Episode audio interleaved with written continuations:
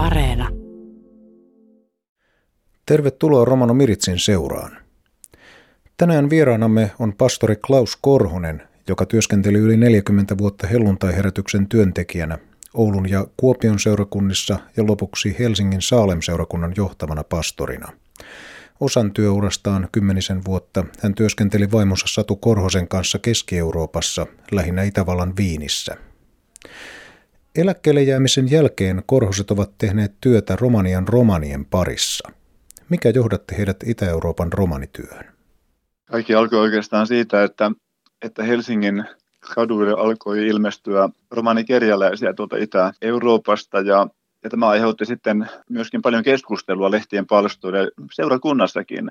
Monet olivat hämmentyneitä tästä ilmiöstä ja päätin sitten lähteä ihan sinne Romanian paikan päälle selvittämään, että mistä on oikeastaan kyse. Ja siellä sitten sain jonkinlaisen kokonaiskuvan siitä, mihin kaikki juontuu, miksi ihmiset lähtevät liikkeelle Länsi-Eurooppaan kerjäämään. Ja sitten sen jälkeen kun jäimme eläkkeelle, niin asetuimme uudestaan asumaankin sinne entiselle työkentällemme Itävaltaan, josta on lyhyt matka Romania ja sieltä sitten teimme matkoja ja järjestimme siellä tällaisia avustuskampanjoita ja koulutustapahtumia. Vaimoni on sairaanhoitaja, hän myöskin antoi lapsille ja työntekijöille terveyskasvatusta ja tempaudumme siihen työhön mukaan niin, että se on oikeastaan täyttänyt viimeiset kymmenen vuotta, jo siis ennen eläkkeelle jäämistäkin, aika tavalla meidän vapaa-aikamme ja elämämme. Toisin kuin monesti kuvitellaan, Romania-nimi ei viittaa romaneihin, vaan itse asiassa Rooman valtakuntaan. Romanisana taas tulee sitten romanikielen ihmistä tarkoittavasta sanasta Roma. Kuitenkin Romaniassa asuu yksi maailman suurimpia romanivähemmistöjä, arvioiden mukaan jopa noin kaksi miljoonaa ihmistä. Ovatko Romanian romanit voineet säilyttää oman kielensä ja kulttuurinsa?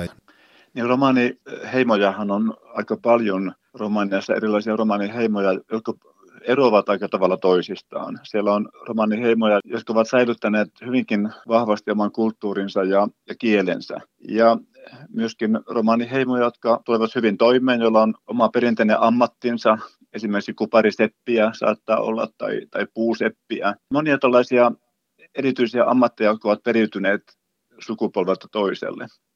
Nämä romaniheimot ovat yleensä suhteellisen hyvässä asemassa, mutta kaikkein heikoimmassa asemassa ovat niin sanotut kylämustalaiset, jotka ovat kaikkein köyhintä kansanosaa Romaniassa. Romanian kieli on latinan sukuinen kieli ja, ja Romanian väestö eroaa kuitenkin monessa suhteessa sitten romaniväestöstä. Ja oikeastaan kaikki romanit ovat enemmän tai vähemmän olleet syrjityssä asemassa Romaniassa, mutta varsinkin sitten nämä kaikkein köyhimmässä ja heikoimmassa asemassa olevat, jotka asuvat usein sitten erillään muusta asutuksesta omissa kylissään. Ja he, he eivät yleensä sitten ole ainakaan kovinkaan hyvin säilyttäneet tätä omaa kieltään.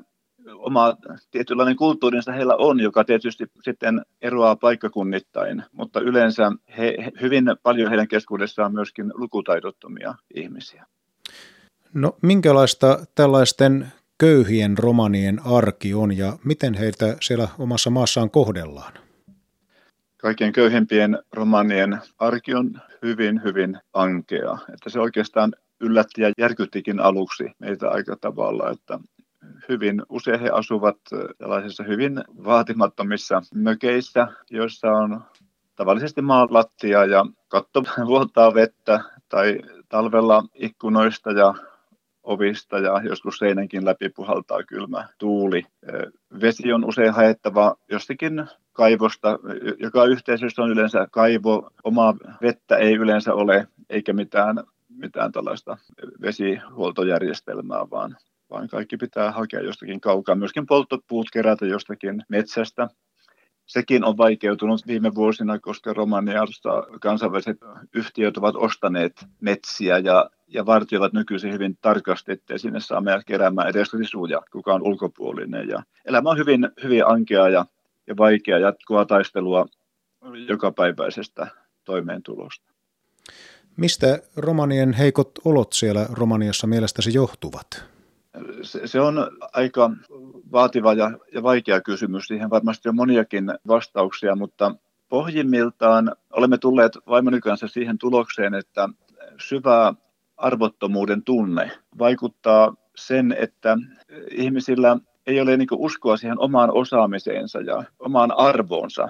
Syvä arvottomuuden tunne ajaa ihmiset sitten kerjäämään ja kaikin mahdollisin keinoin hankkimaan sen välttämättömän toimeentulon. Ihminen, joka ei tiedosta omaa arvoaan, häne, hänellä ei ole mitään menetettävänä, että hän voi kadun kulmassa olla, olla kerjäämässä tai jollakin muulla tavalla hankkimassa toimeentuloaan, vaikka kukaan muu ei siihen, siihen alentuisi. Tämä on meidän käsityksen mukaan se syvin ongelma, joka juontuu vuosisataisesta kaltoinkohtelusta ja syrjinnästä. Ja romanien asemahan oli vuosikymmeniä tai joku vuosisatoja sitten vielä jollakin tavalla surkeampi, olivat jopa kahvesittuja maaorjia monissa Itä-Euroopan maissa. Ja tämä on jollakin tavalla sitten tämä tunne siitä, että heitä ei arvosteta, että he eivät ole samanvertaisia kuin muut ihmiset, niin se on sitten periytynyt tällaisena raskaana ikävänä rasitteena sukupolvelta toiselle. Näin siis Klaus Korhonen. Entä minkälaista Klaus ja Satu Korhosen tekemä työ Romanian romanien keskuudessa on käytännössä? Teemme yhteistyötä romanialaisen Bethlehem-järjestön kanssa, jonka päämääränä on nimenomaan se, että lapset löytäisivät oman, oman arvonsa, oppisivat ymmärtämään, että he pystyvät aivan täysin siihen, mihin muutkin lapset. He oppivat lukemaan, he voivat oppia ammatin, he voivat menestyä hyvin omassa, omassa ammatissaan. Ja näiden lasten kohdalta lähdetään siitä, että, että he ensin saavat käytyä ihan tämän lakisääteisen peruskoulun oppivelvollisuuden, joka usein jää romanilapselta kesken. Useinkaan heillä ei ole kannustajia koulun käyntiin.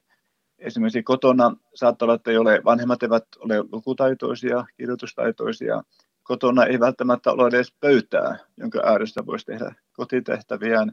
Ja niinpä tässä Bethlehem-järjestössä lapset kutsutaan koulun jälkeen lasten keskukseen, missä, missä he sitten saavat tukiopetusta. He saavat, voivat peseytyä siellä, saavat myöskin tarvittavaa ravintoa ja tarvittaessa myöskin apua vaatetukseen. Ja tämä, tämä lasten tukeminen jatkuu sitten vuosia. Se jatkuu siihen asti, kunnes lapset ovat sitten ihan omilla jaloillaan ja ovat ammatissa. Ja tämä työ on tuottanut sitten erittäin hyviä tuloksia. Jopa niin, että noin 25 vuoden työn jälkeen tämä järjestön tiedossa ei ole yhtään ainutta romanilasta, joka olisi lähtenyt aikuistuttuaan kerjäämään. Ei edes sellaisista perheistä, jotka ovat saaneet toimeentulonsa etupäässä kerjäämällä hyvin monet näistä lapsista, jotka ovat kasvaneet tämän Bethlehem-järjestön toiminnan puitteissa, ovat tänä päivänä vapaaehtoistyöntekijöinä auttamassa muita romanilapsia. Me elämme nyt adventin aikaa. Tulisiko sinulle mieleen jokin tuohon romanityöhön liittyvä muisto joulun ajalta? Niin mehän toteutamme yhdessä lähetysjärjestö Filan kanssa joka joulun aikaan Toivon kipinä kampanjan. Ei vain Romaniassa, vaan monissa muistakin noin 12 Itä-Euroopan maasta, jossa FIDA tekee työtä. Ja joka kerta, kun menemme sinne näiden lahjakassien kanssa, jokainen lapsi saa jouluherkkuja ja pieniä lahjoja ja perheet saavat elintarvikkeita, niin tapaamme siellä, siellä lapsia, jotka ottavat tämän lahjan todella suurella kiitollisuudella vastaan. Ja samalla tapaa myöskin sellaisia, jotka, jotka ovat erityisen vaikeassa elämäntilanteessa. Ajattelen nyt esimerkiksi tällaista pientä Chocho-nimistä poikaa.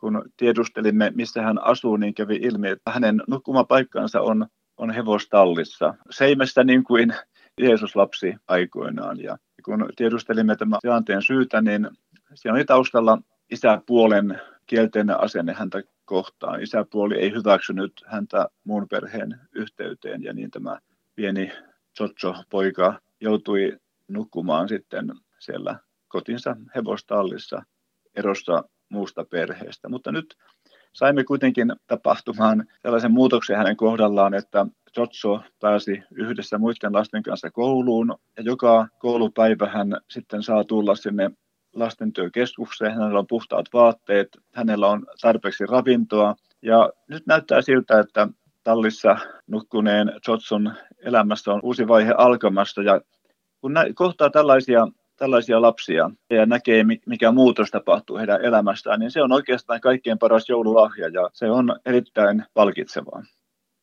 Te olette vaimonne kanssa aivan konkreettisesti antaneet romanien romaneille paljon omaa aikaanne, omien kontaktienne verkoston ja tietysti vieneet heille näitä avustustarvikkeita.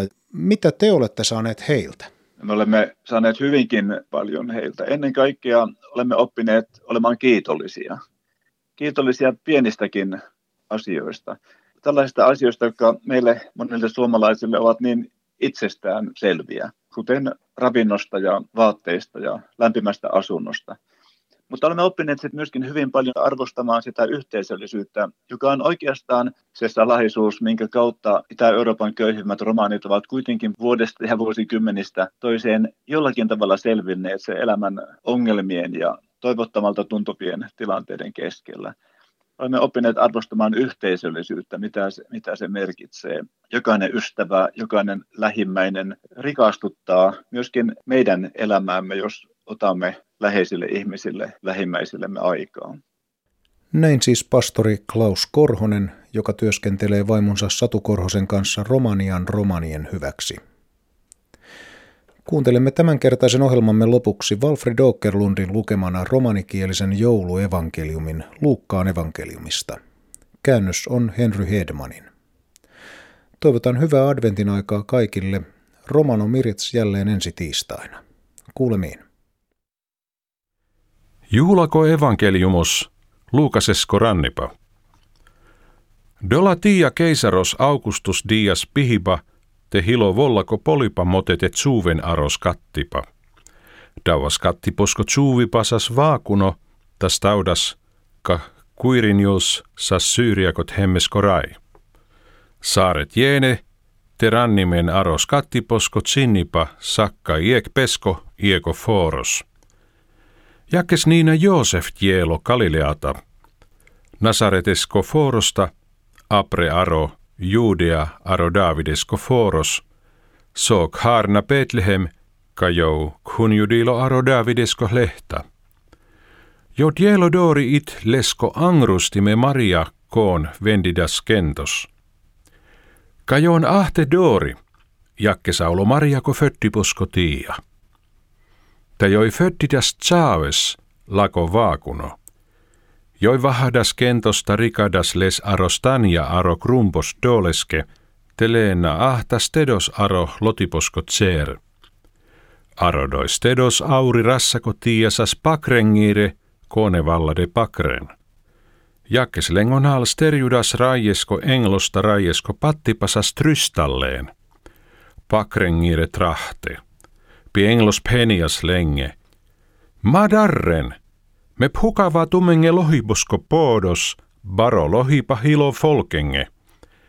Ta dives hin tumenge fötta dilo piribos kiiro aro Davidesko foros, jouhin Kristos rai. Dauahin sar merknos tumenge, tume lahena kentos, koon pahula vahimen aro krumbos. Ittiasas trystal englos paro teulongo huupa, koone paarides parkades develesta penle.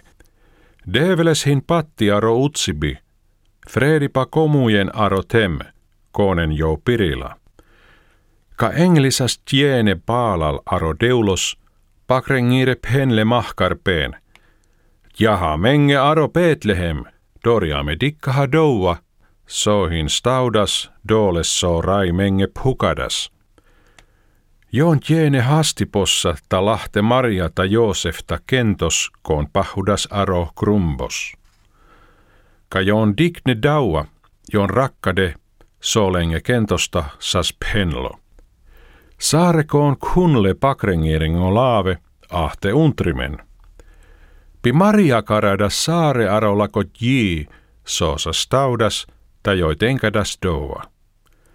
Pakrengire aune paalal ta parkade ta paarides parkade develes dotta, sojonsas kunleta digne. Saaresas jakkessar lengesas rakkade.